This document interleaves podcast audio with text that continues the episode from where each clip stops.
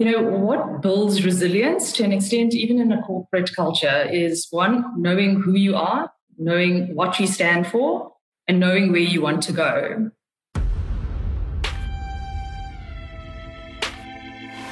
Welcome to the webinar series Woman Behind the Mask. Today, we're meeting with an esteemed panel of women in leadership to discuss the topic of anti fragility. Now, really, that centers around a concept coined by Nassim Taleb in his book Anti-Fragility. He's also the author of Black Swan. And what this concept talks about is really the ability for people and organizations to withstand extreme stress, volatility, um, and adverse situations.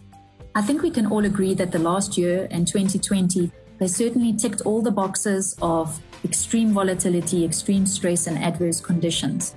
And we're speaking today to three leaders in business how you can thrive under conditions of stress and whether we're able as organizations, as a country, and as individuals to rise to the occasion and show growth during this very, very difficult time. So thank you for joining us. And I'd like to introduce the first of our panelists.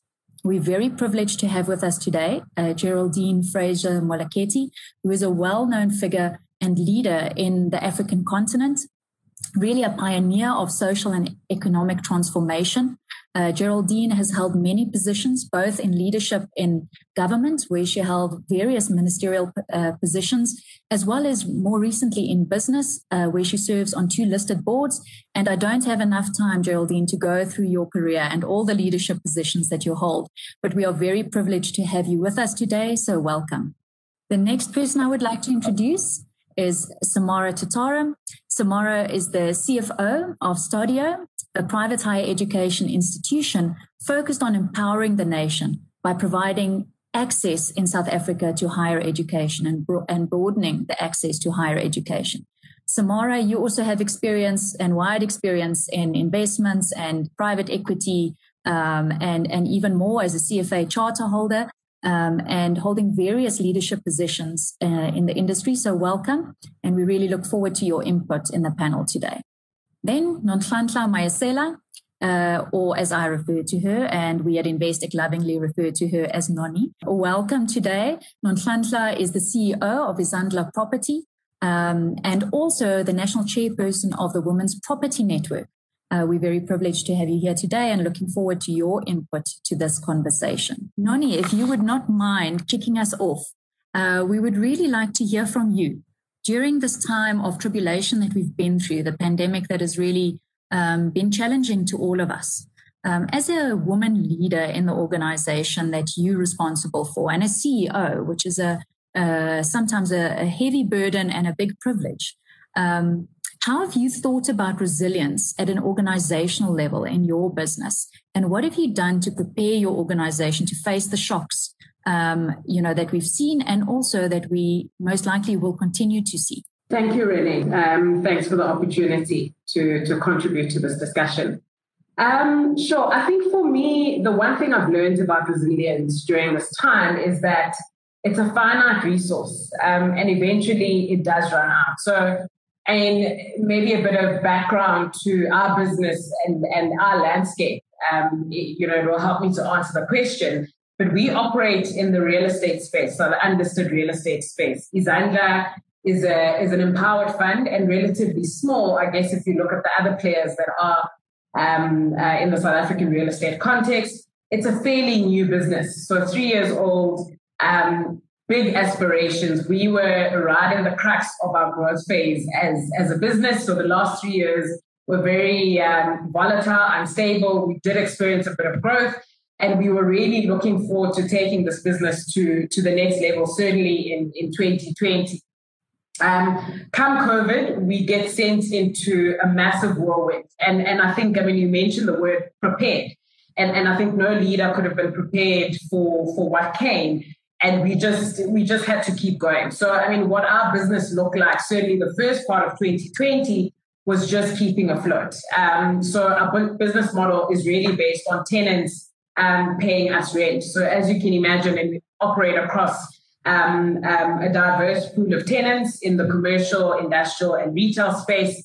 Um, when tenants are not occupying property, the first thing they do is not pay rent. Um, and we rely on that rental income to keep our doors open as a business and particularly to service our financial obligations because on the other side we you know we funded our properties so the first thing we had to do was to ensure that we protect our income and and we're very focused on that um, i've got a very small team which i think one is a privilege and a disadvantage um, a privilege in that when you are dealing with team dynamics and trying to get a team to pull together in a very difficult and uncertain time if the team is big, that challenge is um, is quite significant. But because we're small, I think everyone knows what everyone is doing at the same time. We are streamlined in our approach, so we were able to kind of get stuck in and ensure that if for six months we are protecting revenue, that's what our focus is. Um, and luckily, I mean, we, we we managed to weather the storm. So I think for me, the, the, the theme that stood out um, is yes, resilience, which I said for me is a finite resource and it does run out. I think the thing that has that has stood out for me as as a leader and what has been important in driving the team is consistency, um, compassion, and and I think steadfastness. Um, certainly, from my perspective, consistency in a very uncertain time is critical for any team um, to focus on, on, on what the, the, the immediate deliverable is. Um, and I think in times where a leader panics, um, there's, there's, you know, like I said, great anxiety around where the business is going to be in a couple of months' time. You have to force yourself to be consistent in the message that you put across to your team. Compassion for me was critical during this time. Um, and maybe it's just a number of events that took place within our team. But I realized that the one thing that the team needed um, is is to get that sense of reassurance and compassion. Um, I think you know our team knows what they need to do, but we all went through our own personal challenges, and in the absence of appreciating that with your team and within your organization, you may find yourself losing key people um, in your business that are no longer committed because they just don't have the capacity. So for me, those are the things that have that have that have stood out and have, have, have actually um, uh, put us in good stead um, and, and has ensured that we kind of weather the 2020 storm. We don't know what 2021 brings us, but we are here and the team is in a much better place. The organization is in a much better place within the midst of a very uncertain environment. Um, you mentioned compassion, um, you know, working as a team, uh, standing together, being consistent. Samara, earlier in the week when you and I spoke, something you were quite passionate about was really normalizing the concept of strain that individuals and teams are experiencing and the mental health and emotional well-being impact um, you know that that is felt and um, you mentioned that this was something that was really not in the forefront or being discussed uh, enough do you want to comment on that um, I fully agree with what Noni said about compassion. You know, it's understanding the different, um, you know, the, the, the different backgrounds um, of your team. But I think specifically, you know, we were all thrown in this very uncertain environment. You know, um, you know, we had to sit with trying to actually provide focus, provide calmness, where a lot of your staff were anxious and there were different, you know, ends of the scale. There were those who were like, oh, this is, you know, it's fake, it's not really an issue, and those who were actually really, really paranoid. And the interesting that I found, the interesting thing that I have found is that this is not something that can be addressed, you know, in an individualistic perspective. And as Noni said, it's actually pulling together the team, recognizing that everybody has different backgrounds. Some have young kids, some have kids that are at school, um, some have family with serious comorbidities. Um, and actually just being flexible in the approach in terms of how do you accommodate the various staff to actually, you know, still deliver. There's still a lot of uncertainty. Um, we work in the higher education space a big portion of what we had to grapple with is how do we make sure that our students are looked after? And I'm actually very humbled by, you know, the staff at Stadio that have actually stepped up and, you know, provided that additional support. To their own detriment to, the, to an extent. You know, it absorbed a lot of like mental capacity, it absorbed a lot of emotional capacity, being there for your students, being there for your fellow colleagues. Um, and it created, uh, you know, an environment where, you know, we had to stop and ask every time, you know, our staff, are you okay? Do you need time? And it's a big thing. And I, it's, it's, it's definitely something that I promote amongst my team. You know, I can't tell you when you are tired and need to take a break, but you need to actually be bold enough to step up and say, I am exhausted. I am frazzled. I cannot concentrate. I cannot give my all because I just don't have any, any energy to give. And in a situation like that, it is okay to say, take a step back, take a few days off, take a week off, and then come back refreshed, come back energized, because it's only when you are energized can you actually give your all to the organization. And I think it's something that's not spoken about a lot. And, and I just want to add, it's specifically women where, you know, it's, we feel it's a weakness to ask for help. It's, you know, we feel it's a weakness not to, you know, to say, I'm struggling a little bit. Um, I need a moment. I'm not, um, concentrating properly, we're always afraid to actually step up and say, you know, I'm human. I have these um, experiences, I have these feelings, um, because it's kind of not PC in the corporate world. And I do encourage people to actually say, you know, stand up and say, I need a break. I need to take a few days. I need to consolidate. I need to come back a little bit more refreshed. Because when you have a break, then you have a, you know, you have refreshed individuals and then you actually have a productive works, workforce. And in that situation, you can actually deal with a lot of the curveballs that come your way. So that's all I've got to say about that. Thanks, Renee. Thank you so much, Samara, for sharing that with us. I think a lot of women look at leaders like yourselves and think, you know, they're just superwoman. Uh, they never have a moment of weakness. And I think for you to share, you know, that you might be feeling like that at times is is very brave and I think very necessary we certainly have seen that at Investec as well, that helping people through just being human, uh, whether it's men or women, we all have those moments and uh, sharing with each other, making ourselves vulnerable um, and helping each other has really been one of the secrets to, to success. So, Geraldine, I would like to come to you on that note because when people look at your career, and you and I spoke a bit earlier in the week, I was actually struck by the fact that you know, the first thing you said to me is my rise to leadership was not traditional. Uh, and the routes that you took to get to the positions that you held um, in your career, you know, was certainly full of pitfalls, challenges in a time in our society when uh, women were not necessarily supported as leaders. I think you, you showed immense resilience and tenacity to get through those moments. And I'm struck by the energy you still have for your passion and purpose of transforming society um, and, you know, the economy in South Africa. So I want to ask you and take you back to a story you told me um, earlier in the week, very early on in your career. In fact, at high school, when you ran for uh, president of the Student Representative Council and you were up against somebody um, and you know you lost that race. Um, what did you learn through that process, and what made you persevere? And and what was the driving force behind the resilience that you showed to then go on to some very um, you know high powered leadership roles in your career? Thank you, Renee. And it's really great to be on this panel with uh, Noni and Samara this morning. So thank you for that. Um, I, I want to talk about three journeys, if I can call it that, you know, and I'd also want to link with my fellow panelists.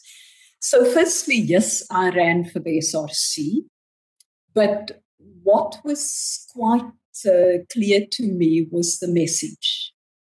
So, what is the compact that you present to your constituency? If we can use the high school as a constituency. So, just back in time, this was around 1975. It was just at a time when student representative councils were being formed and being formed at high schools.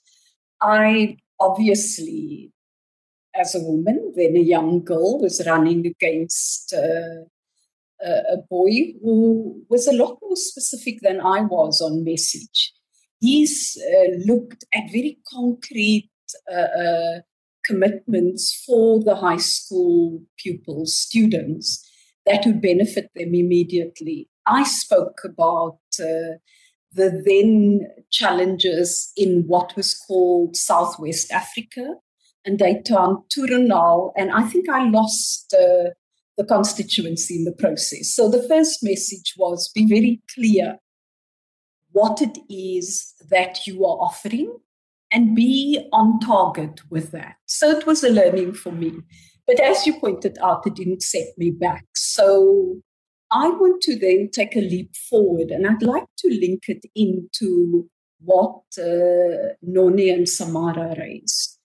And they spoke about compassion, mental health, and I want to add the whole concept of solidarity because I, I think that that is absolutely fundamental during the challenging times that we have been through um, across the globe, because this is not unique to South Africa. And that's the ability to be able to come together and support, which is to this anti fragility idea. And I like the fact that Samara said, uh, sorry, it was Noni that said, uh, she said resilience can run out. Anti fragility actually says bounce back and you come out even greater. So I want to take you on a journey when I was in the African Development Bank. And this was at the peak of the Ebola pandemic. And the bank itself, together with the World Health Organization, were very clear that we can't have the closing off of Liberia, Guinea, Conakry, and Sierra Leone. Because if the countries were completely isolated, it was going to impact on the livelihoods of people there. And a similar debate to what we, what we have today around lives vis-a-vis livelihoods was a debate then. No flights going in and all.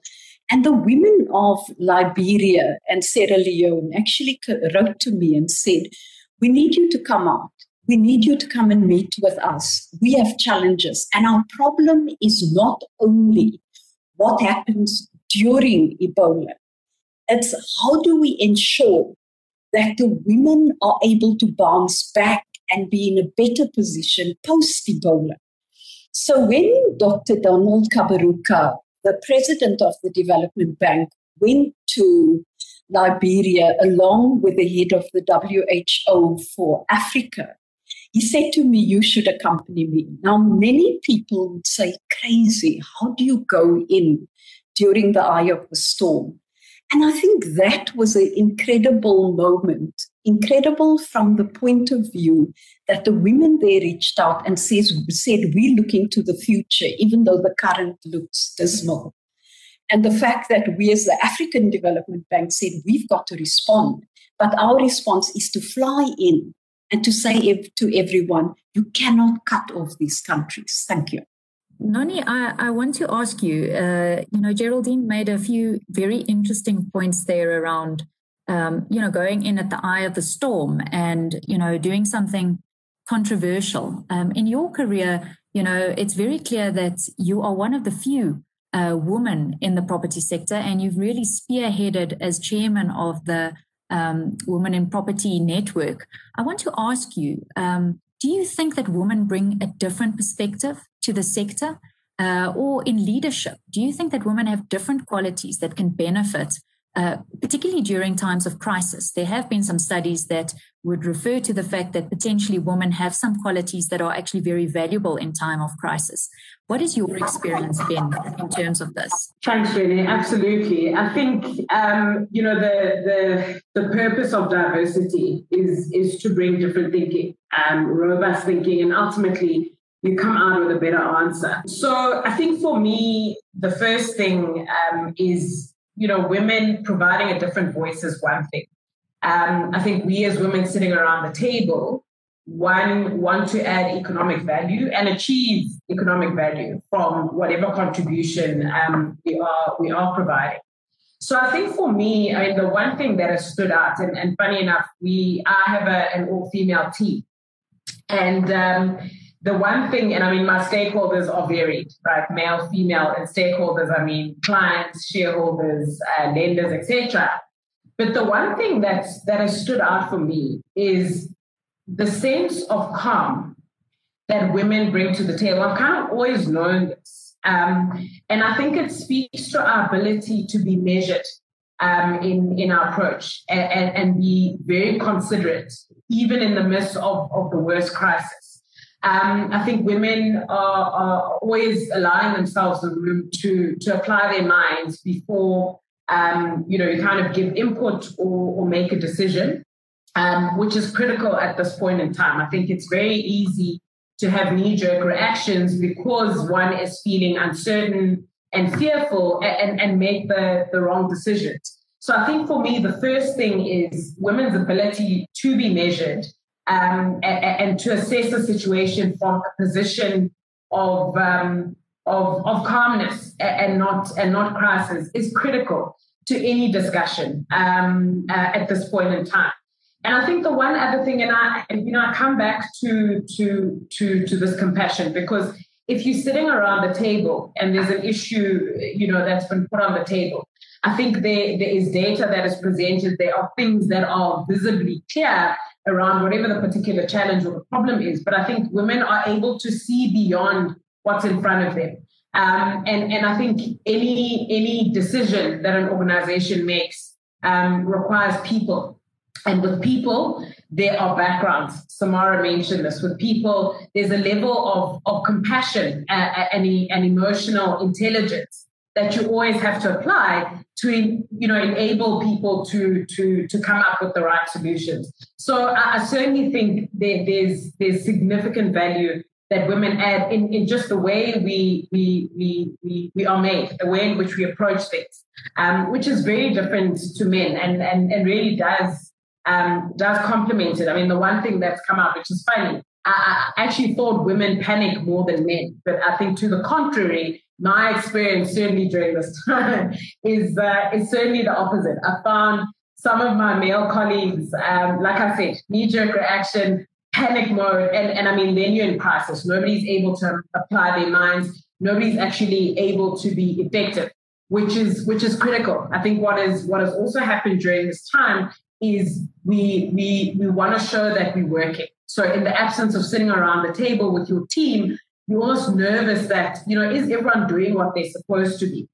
and you almost want people to be on their um, you know laptop for 12 or 14 hours a day to demonstrate that they're working. But the big question is, are people being effective? Which, which then requires you to take a step back and say, you know, what is it that we need to do to create that type of environment? And I think that type of thinking is something that is, I would say, is, is unique to, to women.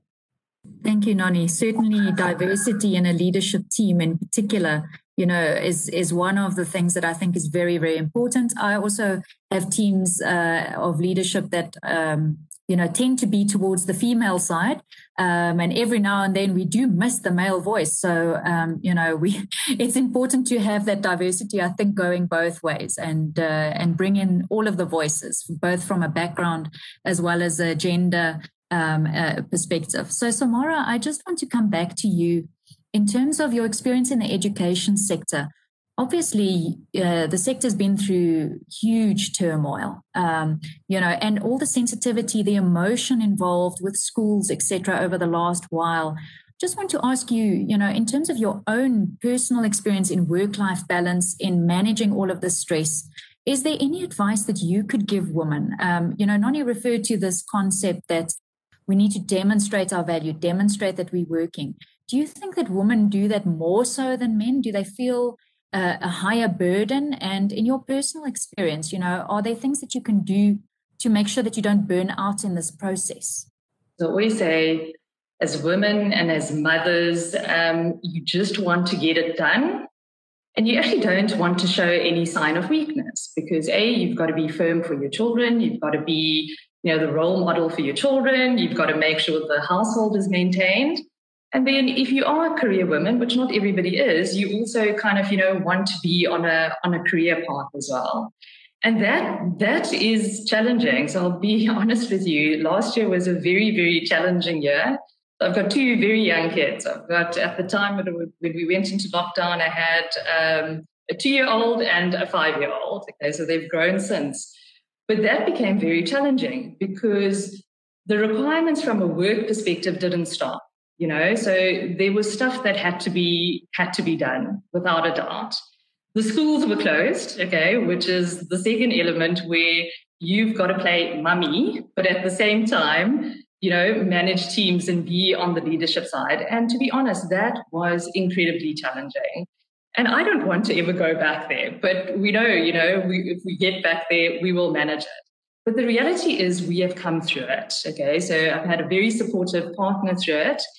And the piece of advice that I can actually give, the only piece of advice from my own experience was you have to ask for help. You know, so be it, you know, somebody who can help you with the kids, somebody who could help you with the household chores, even to do the washing, as an example. We always have a continuous stream of dishes in our house for some reason. But ask for help. Never be afraid to ask for help. And women, unfortunately, find that as a weakness. If I'm asking for help, it means I cannot do it. And I think that's just a complete and utter misnomer. And you know, we talked about it. You cannot you cannot solve the world's problems on your own. There is strength in the collective. So ask for help. Give up stuff, you know, because there's no point stretching yourself so thinly that you're giving pieces of yourself to different elements, but those pieces are not the best of you. And unfortunately, last year was the year where a lot of women found themselves incredibly thinly stretched, incredibly thinly stretched. Um, so the big thing I've got to say, ask for help. There is no weakness in asking for help. And you'll find if you ask for help, people will help you. Nobody's going to say, no, I cannot help you. So ask for help. And that's the only piece of advice I think that resonated with me last year is just ask for help.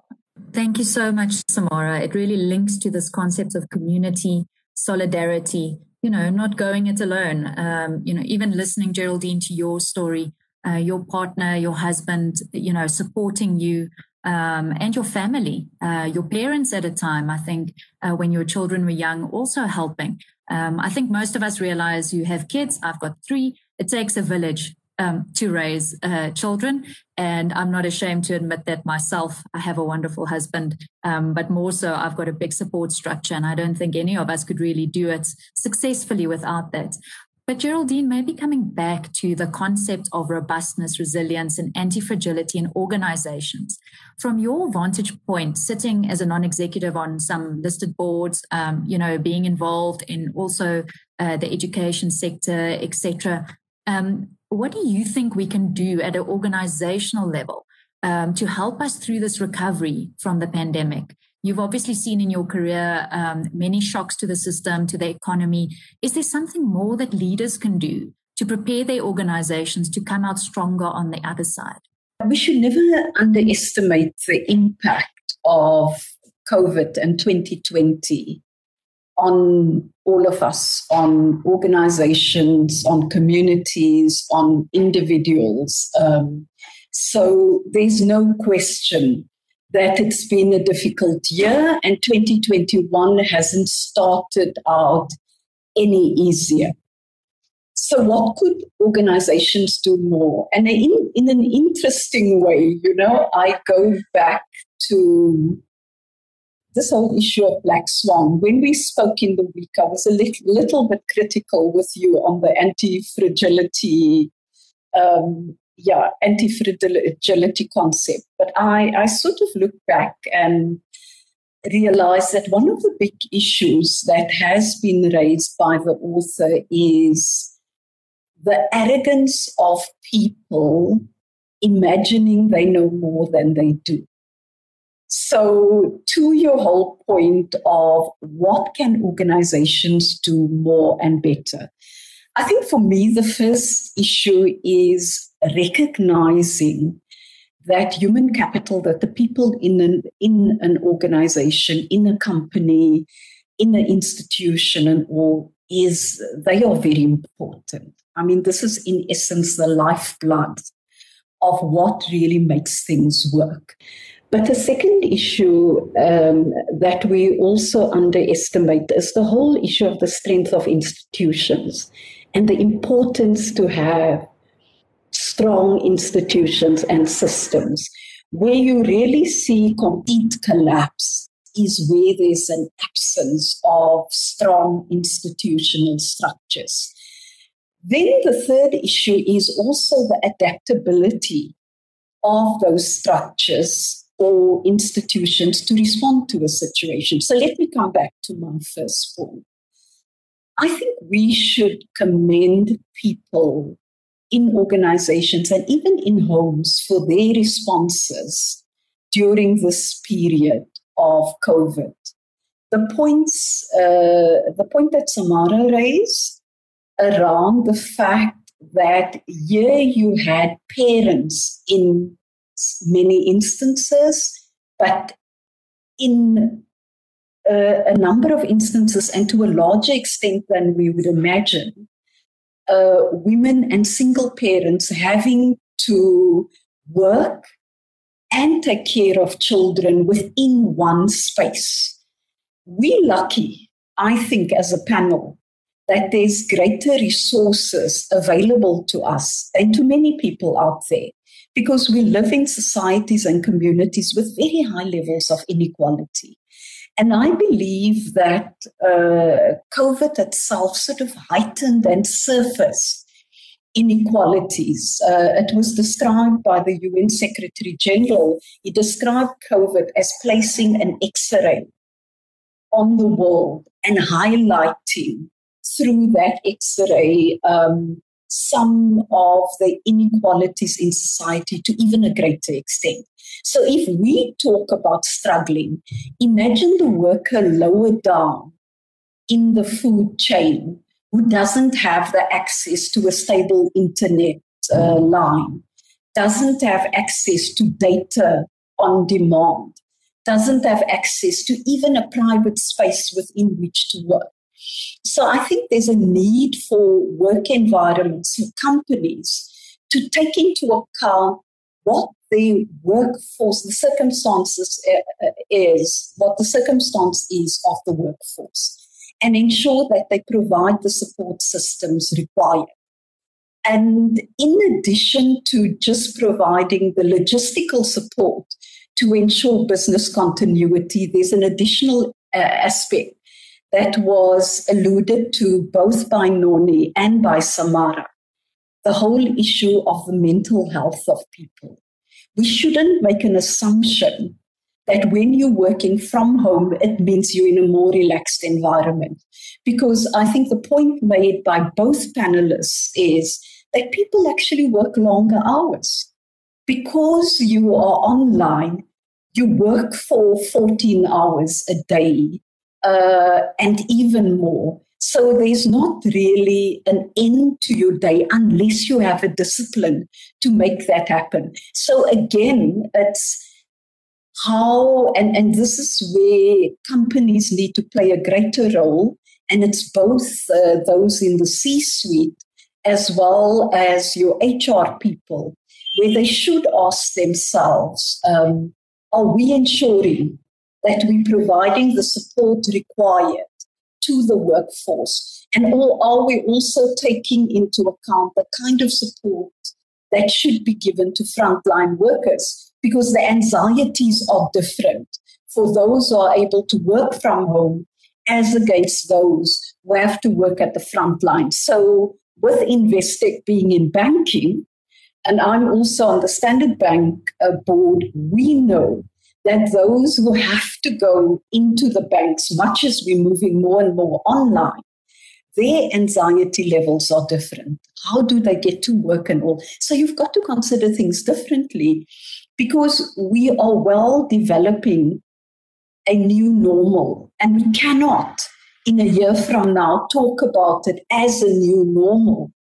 as though there's been no lessons learnt in the process. So I may not have answered completely uh, uh, to the question you've raised. But I think that there's a number of complexities to take into account. And that's where anti fragility comes to the fore. Thank you very much, Geraldine. I think some very interesting points raised, uh, particularly, you know, around um, people's welfare and some of the basics you mentioned. I, I, think that's something that I also experienced. We we go back to a point in asking ourselves, uh, are we listening to our people? Are we hearing what our people are saying? Um, and sometimes, you know, uh, when I think about women in business in particular, they are not the first to speak up. Um, so there's an onus on on us to actually ask the question: Are you coping? What do you need to be successful? Um, and some of the answers, as you mentioned, mentioned, Geraldine, are actually quite simple. Um, you know, I've seen it myself. It might be data, it might be access to transport technology. Um, some of the things we take for granted, and the inequalities in society certainly start start showing up, and in places we possibly didn't expect them to be.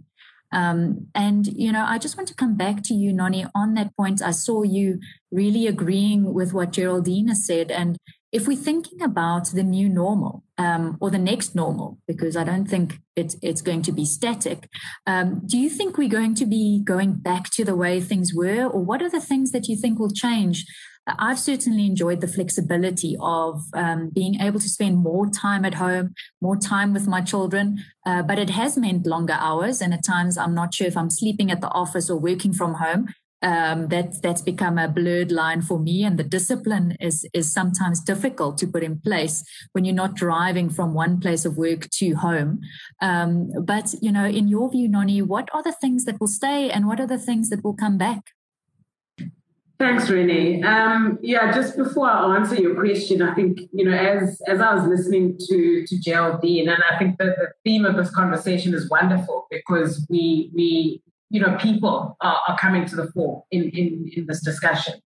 And I think the one realization that organizations should have by now is people are the lifeline of, of an organization, if there was ever any doubt um, and and you know how you how you approach that and what you do about it is is critical to to the survival even thriving of an organization. So to answer your question, sure.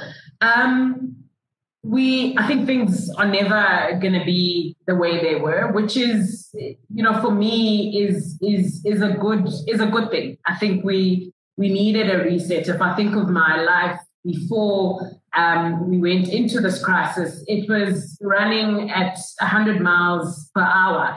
And, and actually, in hindsight, I wasn't as effective as I thought I was.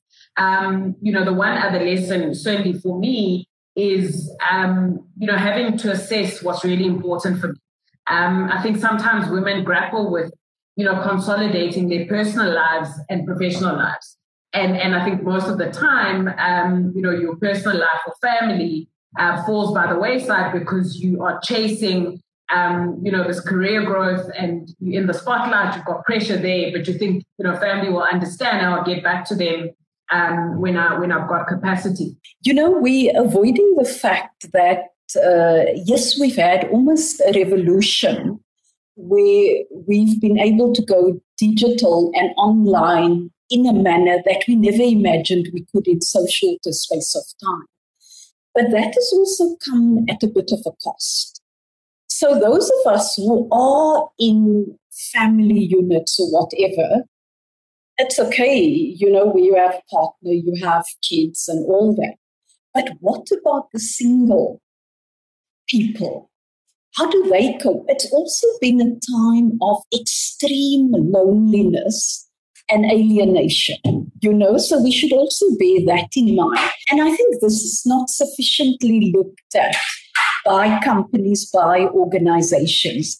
There's a second uh, uh, aspect to this, and this is the fact that, you know, you don't engage in the same way you did before. So the link with parents, with grandparents, and all that. I've had, I experienced, my mother passed away in June last year unrelated to COVID. But the way in which that funeral was conducted was completely different from what it would have been under different circumstances. So, even dealing with mourning, dealing with grief and all, telling uh, my grandson, your great grandmother passed away, it's, there's difficult issues. So, we also need to deal with different complexities and challenges because whether we like it or not, this is also going to impact on the way in which we function, on the business models that are out there. So it's, it's, it's really resulting in a fast forward in a different way. You know, it's all linking back to this concept of compassion, community, solidarity, and, and ultimately the human connection, which is what I think we all crave. Um, and the year behind us, I think, for people in different ways have been exceptionally challenging, missing that human connection. Um, so I just want to come back to the lessons that we've learned um, and what we're going to take out, you know, from from this period during the pandemic. And maybe in closing, Samara, you know, what is the one key lesson uh, that you've learned that has helped you through this period, helped you be resilient, either at a personal or at an organizational le- uh, level? Yeah, I actually want to touch on what Noni said because, you know, it's kind of finding the purpose. Because I think that's kind of the biggest part of how you actually get through the tough times. And, you know, what builds resilience to an extent, even in a corporate culture, is one, knowing who you are, knowing what you stand for, and knowing where you want to go. And I have a colleague who works with us who always uses a Grand Canyon example because if the focus is to get to the Grand Canyon, you know, you might have a flat tire, your car might break down, but eventually you'll get to the Grand Canyon. You might take a little bit longer, you might take a completely different route. But as long as you know where you are going, you can actually roll with the punches.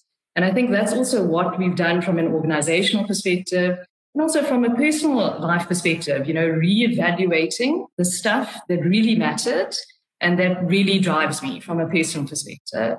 And I think once you kind of set those down and you know who you are, where you want to be, what you stand for, um, you know, then then it kind of helps you through the tough times. It helps you to say, okay, I've had a speed bump, but you know, let's readjust, reassess, and let's move forward. And I think that's been, from my side, a big, big factor in terms of knowing from a corporate perspective, from a Stadio perspective, we here to widen access to higher education. That's why we exist.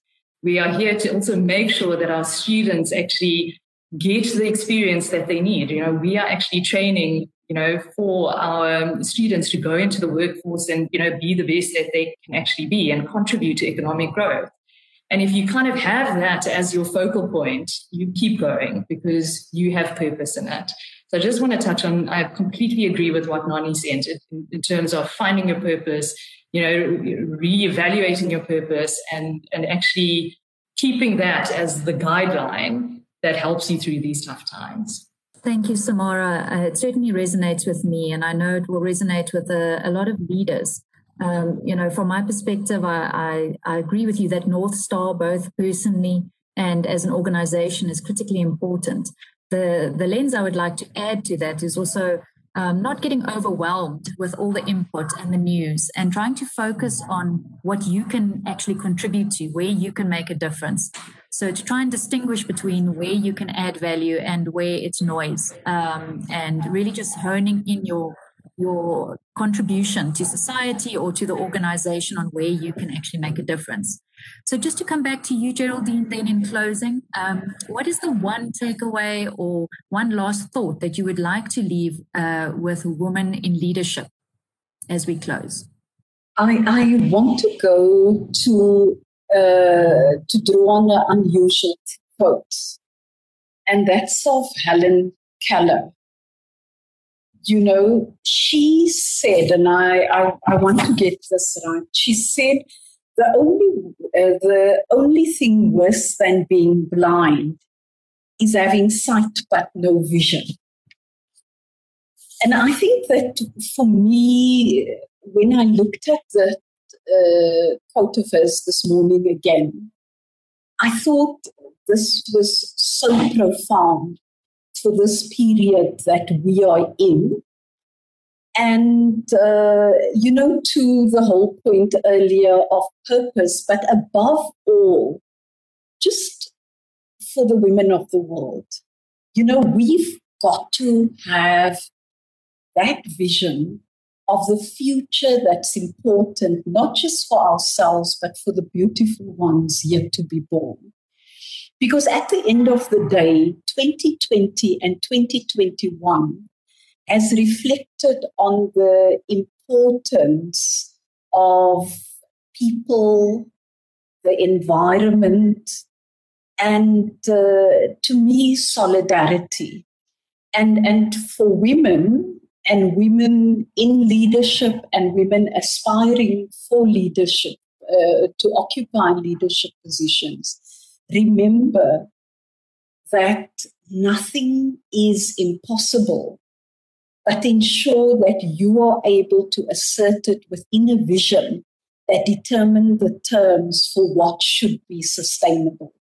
And there are many things we could have talked about today, but I suppose that's another time. We are in 2021, and let's ensure that 2021 is water is a watershed year for women on the African continent, women in South Africa, women across the globe. And we are not going to move at the pace or allow the pace to be determined for us.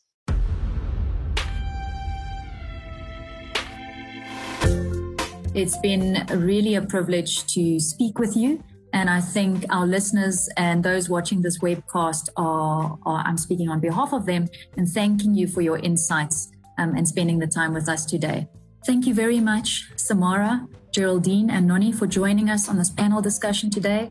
It's very heartening to see the solidarity, the compassion uh, shining through, and women supporting women. So I hope for our listeners at home and at the organizations that you're at that you have enjoyed spending the time with us and learning from these women in leadership.